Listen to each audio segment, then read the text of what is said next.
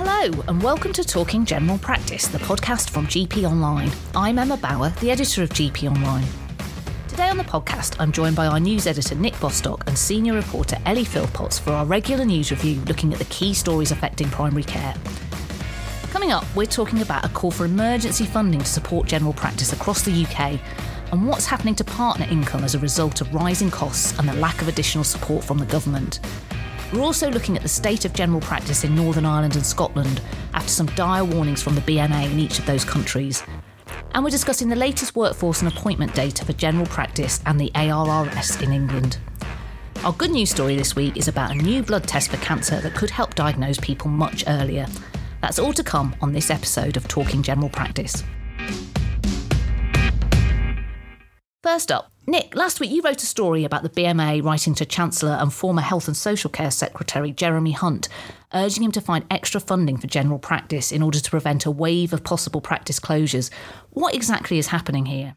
At the UK LMC's conference last month, as the local medical committee's conference, GPs voted for the BMA's GP leaders to negotiate an urgent package of support measures for all practices.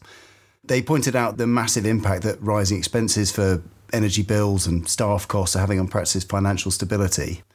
And this letter that you've mentioned from senior GPs in the BMA to the Chancellor was basically the first step towards trying to secure that package of support that LMCs are calling for.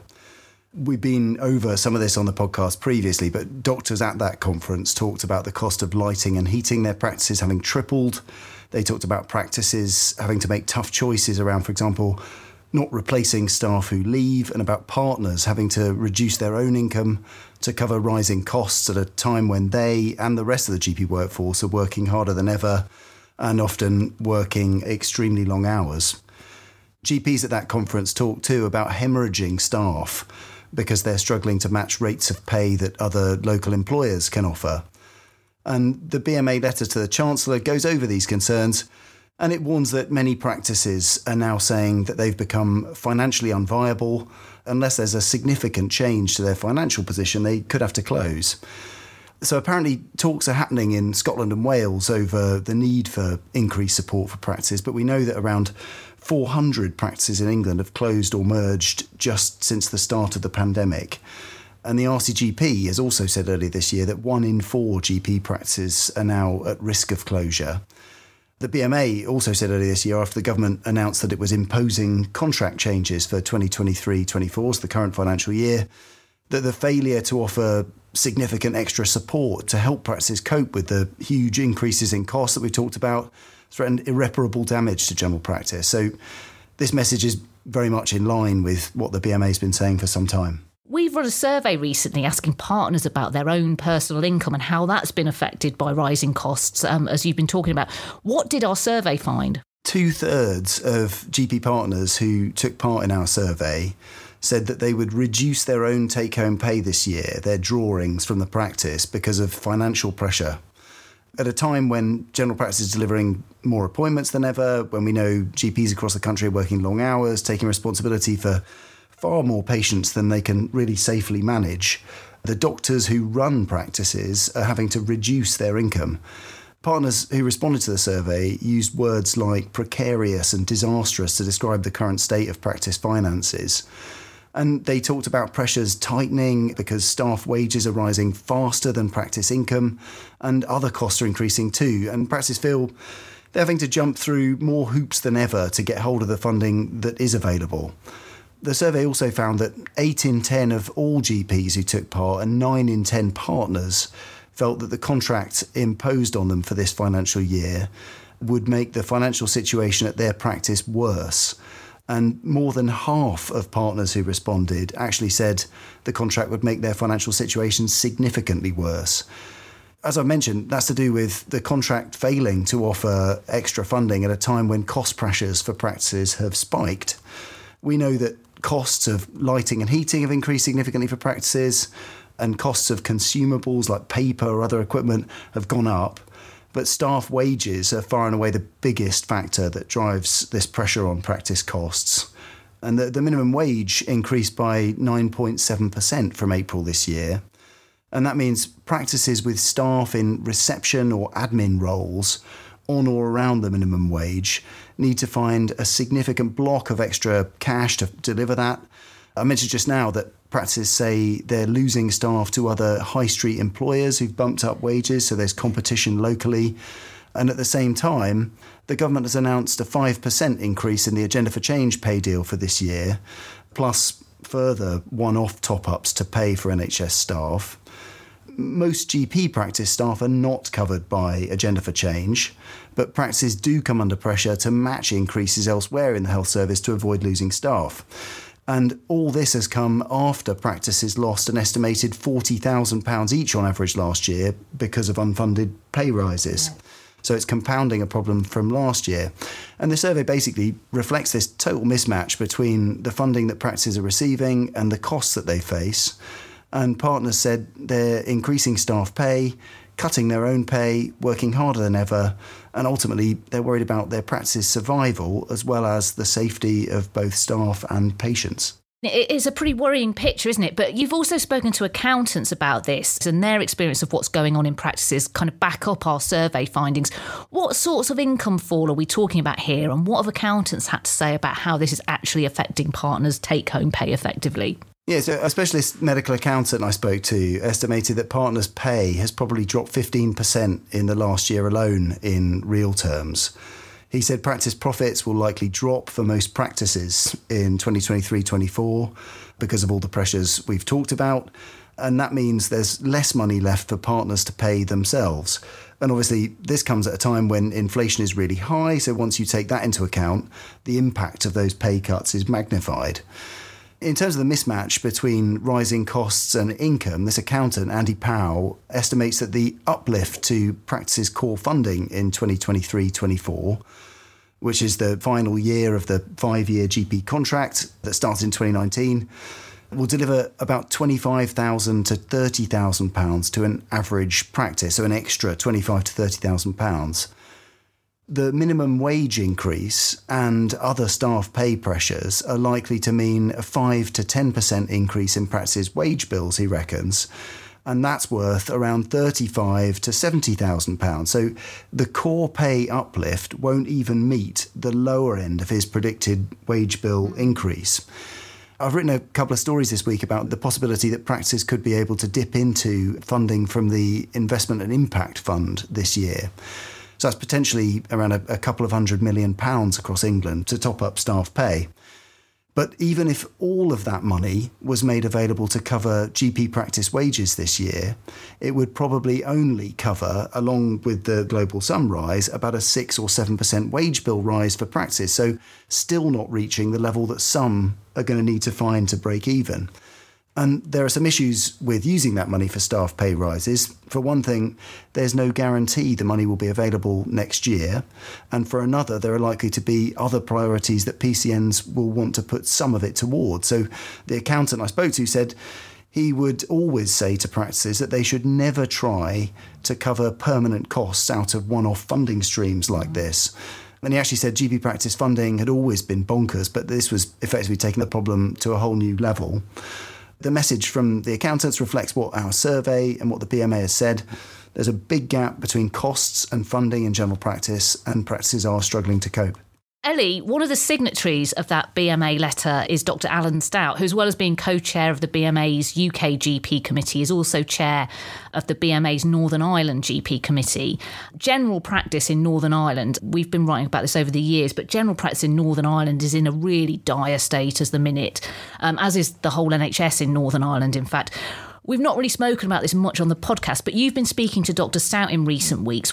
What's the situation over there at the minute, and what is the BMA particularly concerned about? Yeah, that's right. It really does seem to be particularly bleak across Northern Ireland, and in fact, the situation there only seems to be getting worse. So, this time, Dr. Stout told me how an entire third of the country's GP practices, so that's 98, have been at serious risk of closure over the past 18 months, and half of them, so that's about 50, still are. And of these, 30 are considered to be in enough immediate danger to be working alongside a crisis team. And that's a group of sessional GPs and practice managers who go into struggling practices to try to support them in some way. On top of this, another 20 practices are also known to the Department of Health just because of how much they're struggling. So it's a, a really sad picture. And as well as this, Dr. Stout reiterated that last year he and the rest of the BMA Northern Ireland actually warned that 20 practices were at risk of closure and then 16 of them did go on to return their contracts. So I thought it was quite stark how he called this prediction frighteningly accurate. And I think we've just got to hope that we don't end up in the same or an even worse situation this time next year it's pretty bad. Over the last couple of weeks, we've also written about the state of general practice in Scotland. Unfortunately, that also makes for some pretty grim reading.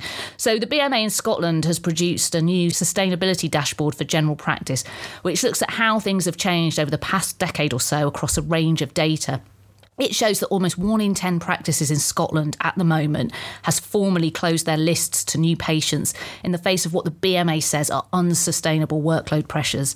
There are now 90 fewer practices in Scotland than there were a decade ago, and almost a quarter of a million more patients. The numbers of patients per GP has also skyrocketed over that period.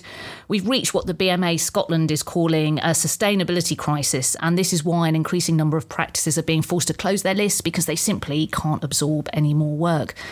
Many of the problems in Scotland and Northern Ireland are the same as those that have plagued general practices in England. There's a workload and workforce crisis. GPs are leaving in greater numbers, and retention is a major issue. In Scotland, in 2017, the Scottish Government promised at least 800 more GPs by 2027.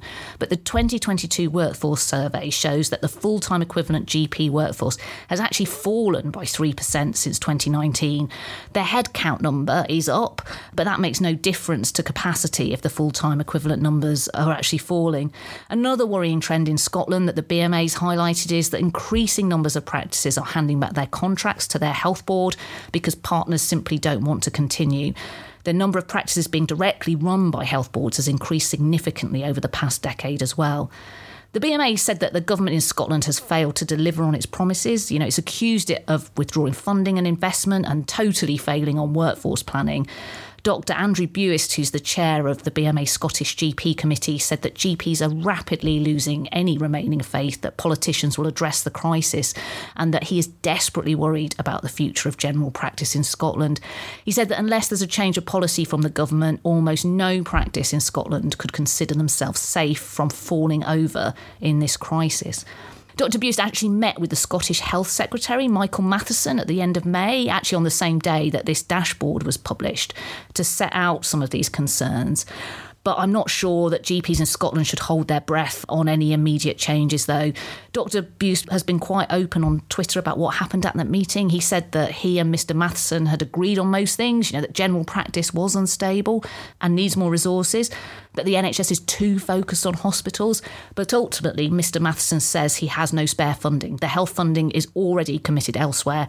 The NHS in Scotland, like elsewhere in the country, also has huge waiting lists for hospital treatment, and that is seen as a more immediate priority for the government which is what Dr. Buist suggested on Twitter, none of which is obviously good news for general practice. Nick, we know that in England, the number of GP partners is falling at a much faster rate than the overall GP workforce. And we've talked a number of times on the podcast about the possible future of the partnership model.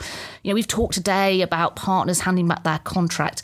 And obviously, a lot of the concerns about becoming a partner or deciding to step back from partnerships relate to the huge workload involved. But money must also come into play. I mean, if you're working harder than ever before but being paid less, that's just not sustainable, as those responses from our survey suggest. So surely falling partner income is going to have a big impact on people's decisions about whether to become a partner or whether they want to carry on, which could lead to even more partners handing back their contracts. Yeah, sadly, I think that's true. General practice has lost more than 5,000 full time equivalent GP partners since 2015, so that's nearly a quarter of the total. The survey we were talking about earlier, GP Online survey, found that one in nine partners say their practice is at risk of closure over the next year around half of partners said that they knew of a practice in their area that was at risk.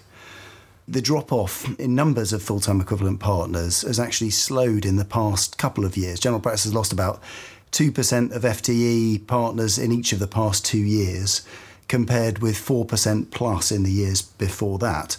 That's not exactly a sign of rude health. Clearly, the fact that partners are having to reduce their income isn't going to help attract more GPs into the role, as, as you mentioned. We've also heard that doctors are being put off partnerships by the political noise around the partnership model at the moment. Um, both Labour and the Conservatives have questioned whether partnerships should be scrapped. And because buying into a partnership is such a huge financial commitment for an individual GP, hearing that politicians don't necessarily see it as part of the future of the NHS is precisely the kind of message that would make you pause before you take that step. We'll go and see your bank manager. I think it's fair to say that lots of GPs would probably still tell you that taking on the responsibility of partnership is hugely rewarding. But certainly at the moment, the rewards are likely to be more about fulfillment than pay. And the fulfillment part is also being eroded by pressures around funding, staff, and safety. Up next, the monthly appointments in general practice data and the GP workforce data have been published over the past couple of weeks. Nick, let's have a look at the appointment data first. What did this latest set of data have to tell us in terms of how many appointments practices are delivering each month? In the first four months of 2023, GP practices delivered 10% more appointments per working day compared with the same period in 2019, so before the COVID pandemic. And basically, practices are delivering around 1.4 million appointments per working day now, compared with 1.25 million per working day in 2019. And that's not including COVID jabs either. So if you add them in, the rise is actually even bigger. It's about 10.5%. Yeah, we know that GP practices are delivering this huge amount of appointments with significantly fewer GPs as well. This once workforce data didn't make for happy reading either, did it? There was another fall in the number of full time equivalent, fully qualified GPs, wasn't there? Yeah, I mean, the, figures come out monthly, and because of fluctuations in the workforce through the year, the official advice is to stick to comparisons over a 12 month period generally rather than month to month. And the latest figures show that over the past year, the number of fully qualified full time equivalent GPs has dropped by just over 500. So that's nearly a 2% fall. Going back to the appointments numbers we talked about just now, that was a comparison between 2019 and 2023. And over that period, England has lost 1,255 fully qualified full time equivalent GPs. So general practices delivering 10% more appointments with 4.4% fewer GPs. Although, of course, the total number of appointments reflects appointments delivered by other staff as well as GPs. You also did an interesting analysis looking at the age of the GP workforce recently, and that also made for quite worrying reading. So, comparable GP workforce data goes back to September 2015 because that was the baseline for the government's failed promise to deliver 5,000 more GPs. The workforce has shrunk over that time. There are more than 2,000 fewer fully qualified full time equivalent GPs now than in 2015. And it turns out that general practice is becoming more reliant on older GPs. So, across all fully qualified full time equivalent GPs, just over 21% were aged over 55 in 2015. And that figure has now risen above 23%.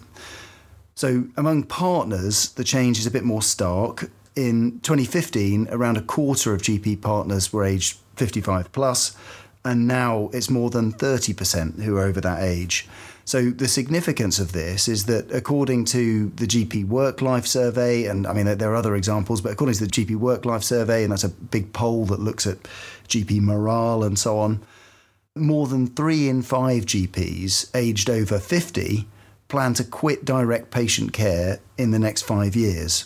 So, a workforce increasingly reliant on older doctors is one that is potentially more precarious. It's also worth mentioning here wider workforce figures, perhaps. There was much trumpeting from the government a couple of weeks ago that it had met its pledge to recruit 26,000 more staff working in general practice than were there in 2019 when this latest GP contract was introduced. The inference here and the assumption from many people was that this was the additional roles reimbursement scheme or the ARRS and that it had achieved its goal. But that wasn't actually what the government said. And let's be clear that the ARRS was not mentioned in the government's press release. So, what is actually happening with the ARRS, Nick, and where did the government get this 26,000 figure from? We've talked before about the way the government claims that GP numbers are increasing by talking about doctors in general practice so that it can count GP trainees in the total workforce figure it uses when fully qualified GPs are actually falling. And the claim about the target for 26,000 extra staff in primary care being met has some echoes of that, I would say. On the 18th of May, the government said it had delivered its manifesto commitment of 26,000 additional staff in primary care a year early, a year before the March 2024 deadline that it had set. And NHS England said on the same day that more than 29,000 staff had joined the general practice workforce since 2019 through the Additional Roles Reimbursement Scheme, the ARRS, which offers funding for primary care networks to recruit staff in a range of roles to support general practice. But the figures that this claim is based on actually combine primary care network, PCN staff, and GP practice staff. So part of the total are not, in fact, recruited through the ARRS at all. They're staff that have been recruited separately by GP practices. We don't actually know for sure what proportion of the total were brought in through the ARRS. But there is another set of figures that seems to offer a clue. So, some statistics published at the end of April by NHS Digital, which reflect just the PCN workforce and don't include staff hired by practices, show that PCNs have recruited just 17,424 staff in roles that are covered by the ARRS, so roles that could be recruited through that scheme. And these figures are based on data from 98.1% of primary care networks. So the true figure could be slightly higher, maybe around 17,800. But that's still well short of the 26,000 target. So has the target been met? Well, the vague wording in the government's manifesto from 2019 means that arguably its target has been met. But I think it's fair to say that it's certainly not clear that the ARRS has delivered the extra 26,000 staff that it promised. Before we finish, we've just got time for our regular good news slot, which this week is about a new blood test for more than 50 forms of cancer, which a study suggests could help speed up diagnosis. Ellie, what's this all about? Yeah, so it's a clinical update this week, um, and one that will hopefully benefit a lot of people both around the world and here in the NHS in the UK in the future. So there's been a new study called SYMPLIFY, and that's been evaluating a blood test on almost 6,000 patients in England and Wales who had been referred by their GP with potential cancer symptoms, and it looked at a whole variety of different types of cancers. It's now been found to have correctly diagnosed cancer in two thirds of cases, and in the majority of these, could even identify the original site of it. This is obviously a pretty promising development in the ever evolving field of cancer research. There is still some way to go, but as GP and study co lead Professor Brian D. Nicholson pointed out, diagnosing and treating cancer earlier has the potential to greatly improve patient outcomes. Yeah, it's an interesting one that actually because this is a blood test that is also part of a, a, separate. There's a separate clinical trial that some people may have heard of that's going on at the minute, which is an NHS funded trial. And that is basically looking at how this test could potentially be used to boost early detection of cancer when it's used alongside existing screening programs. And that trial's recruited around 140,000 volunteers aged between 50 and 77. And the results of that trial are due to be published at some point this year. If that is positive, it's quite likely that that trial could be extended to an even bigger patient population and cover up to 1 million people in 2024 and 2025. So, this is all part of NHS England's push to have cancers diagnosed earlier and hopefully improve outcomes. Well, that's it for this week. Thanks so much for listening, and thanks to Nick and Ellie. I'm back next week where I'll be speaking to Christiana Melam, who is the Chief Executive of the National Association of Link Workers. We'll be talking about the value of social prescribing and also about how care navigation can help practices meet new contract requirements around access. So do join me then. In the meantime, you can keep up to date with all the latest news affecting general practice at gponline.com.